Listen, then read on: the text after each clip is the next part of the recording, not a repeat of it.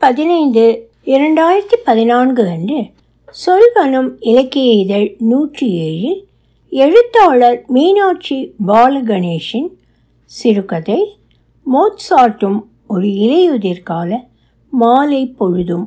Penney தான் மோட்சாட்டை அவனுடைய அற்புதமான இசையை அதன் இனிமையை எனக்கு முதன் முதலில் அறிமுகப்படுத்தியவள். ஒரு அமெரிக்க பல்கலைக்கழகத்தில் நான் ஆராய்ச்சியாளராக இருந்தபோது பென்னி எனது பேராசிரியரும் மேலாளருமாக இருந்தாள்.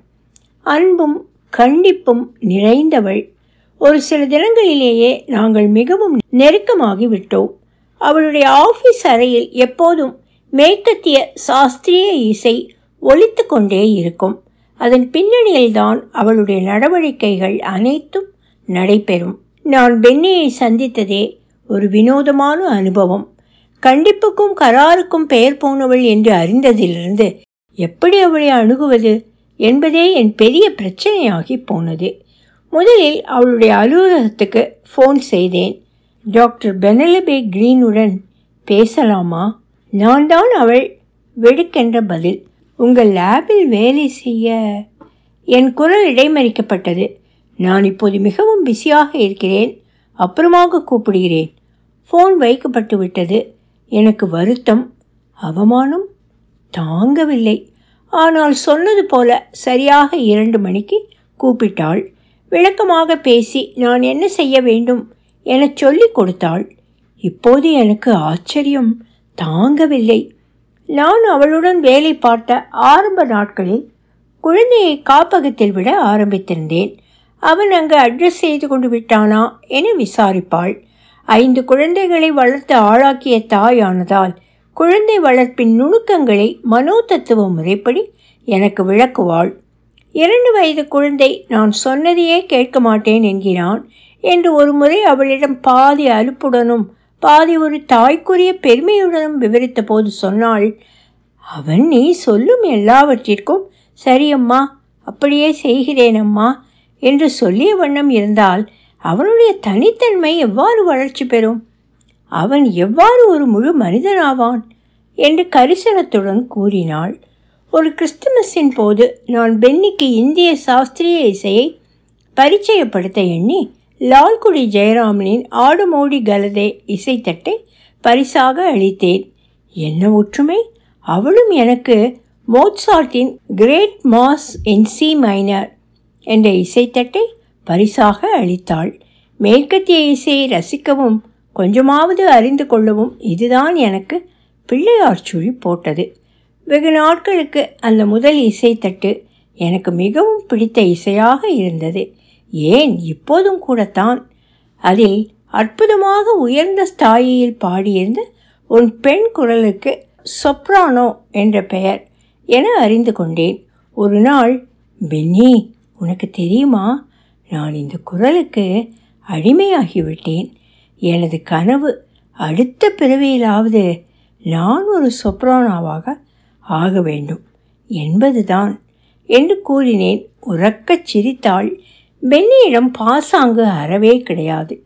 என் கனவின் தீவிரத்தை உணர்ந்தவள் போல கண்கள் பளபளத்தன. நானே எதிர்பாராத வண்ணம் என்னை அணைத்து கொண்டு இந்த உயர்ந்த இசை உன்னை என்ன செய்து விட்டது பார்? என்று கூறி புன்னகைத்தாள்.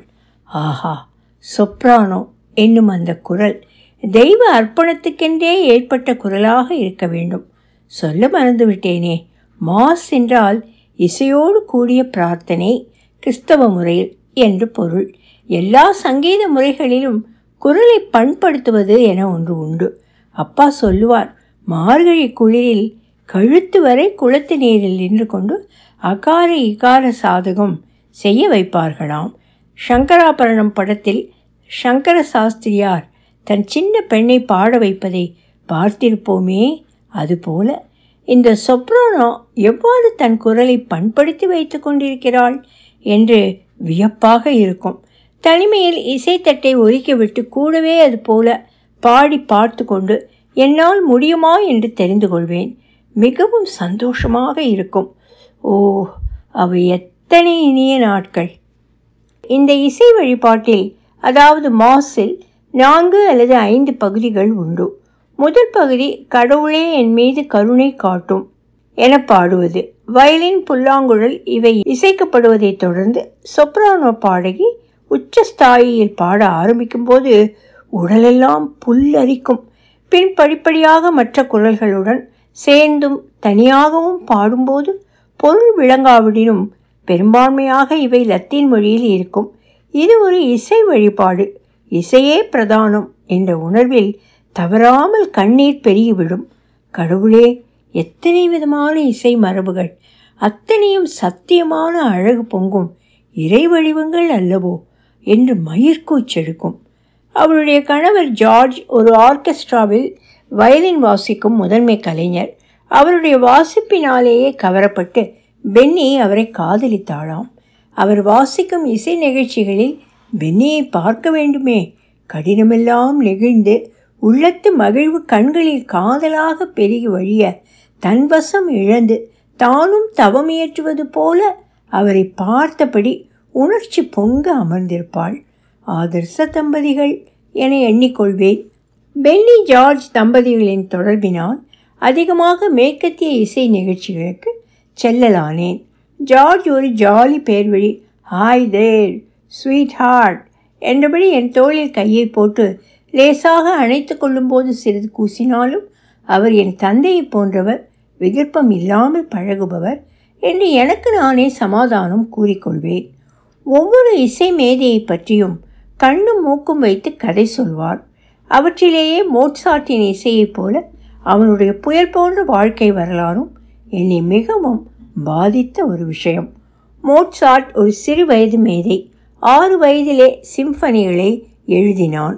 ஐரோப்பா முழுவதும் பயணம் செய்து மத குருக்களின் அரச குடும்பத்தினரின் முன்னிலையில் இசை கச்சேரிகள் செய்து பிரபலமாகி விட்டான் ஆனால் உலக இயல்புதான் தெரியுமே அரசனின் பிரியத்திலிருந்து அவனை பிரிக்க மற்ற அரசவை இசை வல்லுநர்கள் சதி செய்தனர் என ஒரு வரலாறு.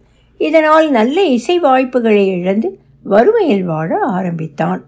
மோட்சார்ட் தனது இசைப்படைப்புகளை தொடர்ந்து எழுத இந்த வறுமை தடையாகவே இருக்கவில்லை. அவன் கவலையில்லாத மனிதனாகவே வாழ்ந்தான்.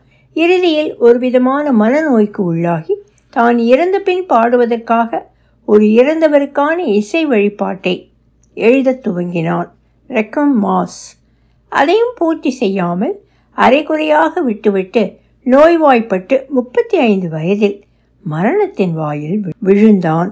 அவனுடைய இறுதி ஊர்வலத்தில் ஒரு ஈ காக்கா இல்லை. அனாதை பிணங்களுக்கு செய்யப்படும் போது அடக்கம் பைசா செலவின்றி செய்யப்படுகிறது. நானும் பென்னியும் அமேதியூஸ் என்ற திரைப்படத்தில் இதை பார்த்தபோது நெஞ்சை அடைத்து கொண்டு ஒருவர் கருத்தை இன்னொருவர் பிடித்து கொண்டு அழுகையும் வராமல் விக்கித்தோம். சில மாதங்களில் எதிர்பாராத விதமாக பென்னியின் வாழ்வில் புயல் வீசியது. ஜார்ஜ் தன் ஆர்கெஸ்ட்ராவில் புல்லாங்குழல் வாசிக்கும் ஒரு இளம் பெண்ணுடன் தொடர்பு கொண்டு பென்னியை விட்டு பிரிந்து சென்றார். பென்னியின் உலகம் தலைகீழாக மாறியது. என்னால் அவளுக்கு எப்படி ஆறுதல் கூறுவதென்றே தெரியவில்லை. இன்னும் சில மாதங்கள் இப்படியே செல்ல நான் அமெரிக்காவை விட்டு ஜெர்மனி செல்ல நேர்ந்தது. அதுதான் பென்னியை கடைசியாக நான் பார்த்தது. ஜெர்மனி வந்து சில மாதங்களில் தாமரா எனக்கு நல்ல தோழியானாள். மேற்கத்திய இசையில் எனக்கிருந்த ஆர்வத்தைக் கண்டு எங்கெங்கே இசை நிகழ்ச்சி இருந்தாலும் என்னையும் அழைத்து போவாள். சின்ன குழந்தையை கணவர் பார்த்து கொள்ள தனியாகவும் இசை நிகழ்ச்சிகளுக்கு போகலானேன் அப்படித்தான் இலையுதிர் காலத்தின் ஒரு நாள் மாலையில் தாமரா சொன்னாள். இந்து நாளை அருகில் இருக்கும் சிறிய பழைய சர்ச்சில் ஒரு மாஸ் அதாவது மோட்சாட் எழுதி அவன் காலத்தில் பிரபலமாகாத இறந்தவருக்காக செய்யப்படும் இசை வழிபாடு என்ற இசை படைப்பை ஒரு குழு பாடப்போகிறது என்னால் வர முடியாது. ஆனால் இதை நீ மிஸ் பண்ணவே கூடாது. விடுவேனா? அதை கேட்கும் ஆவலினால் சென்றேன். மோட்சாட் இதை தனக்காகவே தான் எழுத ஆரம்பித்தான் என கூறுவார்கள். என்ன கூட்டம்? நவம்பர் மாத இறுதியானாலும் குளிர் மிகுந்திருந்தது. இங்கெல்லாம் ஒரு வழக்கம். எங்கெங்கே இந்த மாதிரி நிகழ்ச்சிகளுக்கு மக்கள் கூடுகிறார்களோ அங்கு குளிர்காலங்களில் ஹீட்டரை வெப்பத்தை ஒன்றும் மிக உயர்த்திவிட மாட்டார்கள். மனித கூட்டத்தின் உடல் வெப்பத்தாலேயே அந்த அறைகள் சிறிது பொழுதில் வேண்டிய வெப்பநிலையை அடைந்துவிடும். ஆனாலும் பழங்காலத்து சர்ச் ஆனதால் கல் கட்டிடம் குளிராக இருந்தது. உட்கார இடமும் இல்லை. நாற்காலிகள் எல்லாவற்றிலும் மனிதர்கள் நிறைந்து வழிந்தனர். ஆர்கன் எனப்படும் சர்ச்சுக்கே உரிய ஒரு இசைக்கருவி மிகப்பெரியது. வைக்கப்பட்டிருக்கும் பால்கனி போன்ற அமைப்பிற்கு மக்கள் ஏறி செல்லலாயினர். கூட்டு வழிபாட்டின் போது அதற்கென்று நல்ல பயிற்சி பெற்றுள்ள ஒருவரால் இந்த ஆர்கன் இசைக்கப்படும். இதிலிருந்து எழும் இசை நமது கோவில் மணி போல மனத்தை ஒருமைப்படுத்தி இறைவன் பால் குவியச் செய்யும். இங்கு குளிர் இன்னுமே அதிகமாக இருந்தது. உட்காரவும் இடமில்லை. எல்லாரும் குளிரில் நடுங்கியபடி கோட்டுகளையும் கம்பளி கையுறைகளையும் கூட கழற்றாமல் நின்ற வண்ணமே இருந்தோம். இது எல்லாம் இசை ஆரம்பிக்கும் வரைதான் பின் இசைதான் எங்கள் சிந்தையை முழுக்க ஆக்கிரமித்து கொண்டது. கடவுளே இவர்களுக்கு நிரந்தரமான அமைதியான ஓய்வை தந்தருள் என்ற பொருள்பட ஆரம்பித்த வழிபாட்டில் உள்ளம் ஒருமைப்பட்டது. உணர்ச்சியும் வாழ்வில் மிகுந்த ஆசையும் ஈடுபாடும் கொண்ட மேதையான ஒரு இளம் இசை கலைஞன் தனக்காகவே எழுதி கொண்ட இறுதி இசை வழிபாடு. ஆரம்பித்தவுடன் எல்லாரையும் ஒரு அழுத்தமான துயர வலையில் மூடி பொதிந்து கொண்டது. ஒரு பகுதி முடிந்து இன்னொரு பகுதி ஆரம்பிப்பதற்குமான இடைப்பட்ட சிறு நொடிகளில் கூட ஒரு சப்தமும் இல்லை. ஒரு மோனத்தில் மூழ்கிய வண்ணம் அனைவரும் மோட்சாட்டிற்கு மானசீகமாக அஞ்சலி செலுத்தி கொண்டிருந்தோம். கிட்டத்தட்ட ஐம்பது நிமிஷங்களின் பின் இசை முற்று பெற்றது. இதயங்கள் கனத்து இருந்ததால் ஒரு கைதட்டல் ஒலியும் இல்லை. இது இலவச நிகழ்ச்சி ஆதலால் உண்டியல் ஒன்றை சர்ச்சை சேர்ந்த சிலர் கொண்டு வர எல்லாரும் அதில் தங்களால் இயன்றதை போட்டோம். பத்தும் இருபதுமாகத்தான் மோட்சாட் இறந்தபோது இப்படி செய்திருந்தால் அந்த மேதை கலைஞனுக்குரிய கடைசி மரியாதையை நன்றாக செய்திருக்கலாமே என்கிற எண்ணம் ஒவ்வொருவர் மனத்திலும் அப்பொழுது ஓடியிருக்கும் என்பதில் சந்தேகமே இல்லை. திடீரென்று பென்னியின் நினைவு தோன்றி வேதனை செய்தது. அவள் என்ன செய்து கொண்டிருப்பாள்? இன்னும் கூட ஜார்ஜின் இசை நிகழ்ச்சிகளுக்கு போவாளா? இசையால் நிகழும் அன்பு உள்ளம் எப்படியெல்லாம் பாடுபடும்? இசை மனநோய்க்கு மருந்தாகும் என்பார்களே. பென்னிக்கு அது என்னவாக இருக்கும்? மருந்தா இல்லை நஞ்சா? என்றெல்லாம் கேள்விகள் தோன்றி அலைக்கழித்தன சில கேள்விகளுக்கு விடைகள் கடைசி வரை கிடைப்பதில்லை. என்பது உலகில் ஒரு சாபக்கேடு. கனத்த நெஞ்சும் கண்களில் பொங்கிய நீரும் மோட்சாட்டுக்காகவா? பென்னிக்காகவா புரியவில்லை. சில ஆண்டுகளின் பின் நாங்கள் இந்தியாவிற்கு வந்துவிட்டோம். ஆனால் மோட்சாட்டின் நினைவுகளும் அவனுடைய இசையும் நாங்கள் எங்களுடன் கொண்டு வந்த பெரிய பொக்கிஷம். பாலமுரளி கிருஷ்ணாவையும் எம்எஸ்சியும் லால்குடியையும் கேட்கும் அதே ஆர்வத்துடனும் ஆச்சரியத்துடனும் மோட்சாட்டின் இசையையும் இன்னும் பல மேற்கத்திய இசை மேதைகளின் இசையையும் கூட குழந்தைகளும் கணவரும் என்னுடன் சேர்ந்து ரசித்தனர். ரமேஷ் இப்போது பென்னி என்ன இசையை கேட்பாள் என்று நீ நினைக்கிறாய்? இசையில்லாமல் அவளால் இருக்கவே முடியாதே. ஓட்டமாக ஓடிய வாழ்க்கையின் வேகத்திலும் ஆண்டுகளின் அடுக்கடுக்கான ஊர்வலத்திலும் ஊதுவத்திலிருந்து சுழன்று சுழன்று எழும் நறுமண புகை போல பென்னி பற்றிய எண்ணங்கள் இசை கேட்கும் போதெல்லாம் எழுந்து சுழன்று கொண்டிருக்கும். இரண்டு ஆண்டுகள் பென்னியிடமிருந்து கடிதம் வந்து இரண்டு ஆண்டுகள் ஆகிவிட்டன. பெரிதாக கடிதம் ஒன்றும் எழுதி கொள்ள மாட்டோம். கிறிஸ்துமஸ் வாழ்த்து அட்டையில் துளியிடம் விடாமல் நிரப்பி நிரப்பி அந்தந்த வருஷத்து நிகழ்வுகள் என் குழந்தைகளின் அவள் பேர குழந்தைகளின் திருமணங்கள் குடும்பங்களில் பிறப்பு இறப்புகள் உடல்நிலை பற்றிய சமாச்சாரங்கள் வேலை பற்றிய விவரங்கள் இன்ன பிறதான் ஆண்டுக்கு ஒரு முறை நிகழும் எங்களின் கடித பரிமாற்றம்.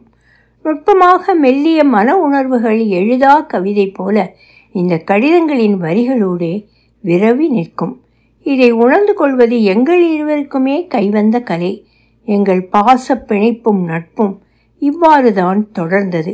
ஆமாம் பெண்ணியிடமிருந்து கடிதம் வந்து இரண்டு ஆண்டுகள் ஆகிவிட்டன என்ற எண்ணம் திடீரென்று விடாமல் மனதை உறுத்தத் தொடங்கியது. பாடுபட்டு இணையத்தில் தேடி அவளுடைய ஒரு மகனின் வலைத்தள முகவரியை கண்டுபிடித்து விட்டேன். பென்னி இறந்து போய் ஓராண்டு ஆகிறது. கிட்டத்தட்ட இரு ஆண்டுகளாக அவள் சுயநினைவின்றி படுத்த படுக்கையாக இருந்தாள். அவளது குழந்தைகள் அவளை நன்கு கவனித்து கொண்டனர். இசை ஒன்றே அவளை சிறிது அமைதிப்படுத்தியது. இப்போது அவள் நிம்மதியான மீளா உறக்கத்தில் ஆழ்ந்து விட்டாள். உறைந்துவிட்ட கை பல நிமிஷங்களுக்கு பின் அனிச்சையாக கம்ப்யூட்டரில் சேமித்து வைத்திருக்கும் இசையை தேடி திறந்து ப்ளே என்று தட்டிவிட்டது. மோட்சாட்டின் இருபத்தொன்பதாம் எண் கொண்ட சிம்பனி அது. படிப்படியாக அலைகளாக எழும்பி ஜிலு ஜிலுவென்று பல வயலின்கள் சேர்ந்து விறுவிறுப்பாக இசைக்கும் உருப்படி இப்போது நான் இதைத்தான் கேட்கப் போகிறேன்.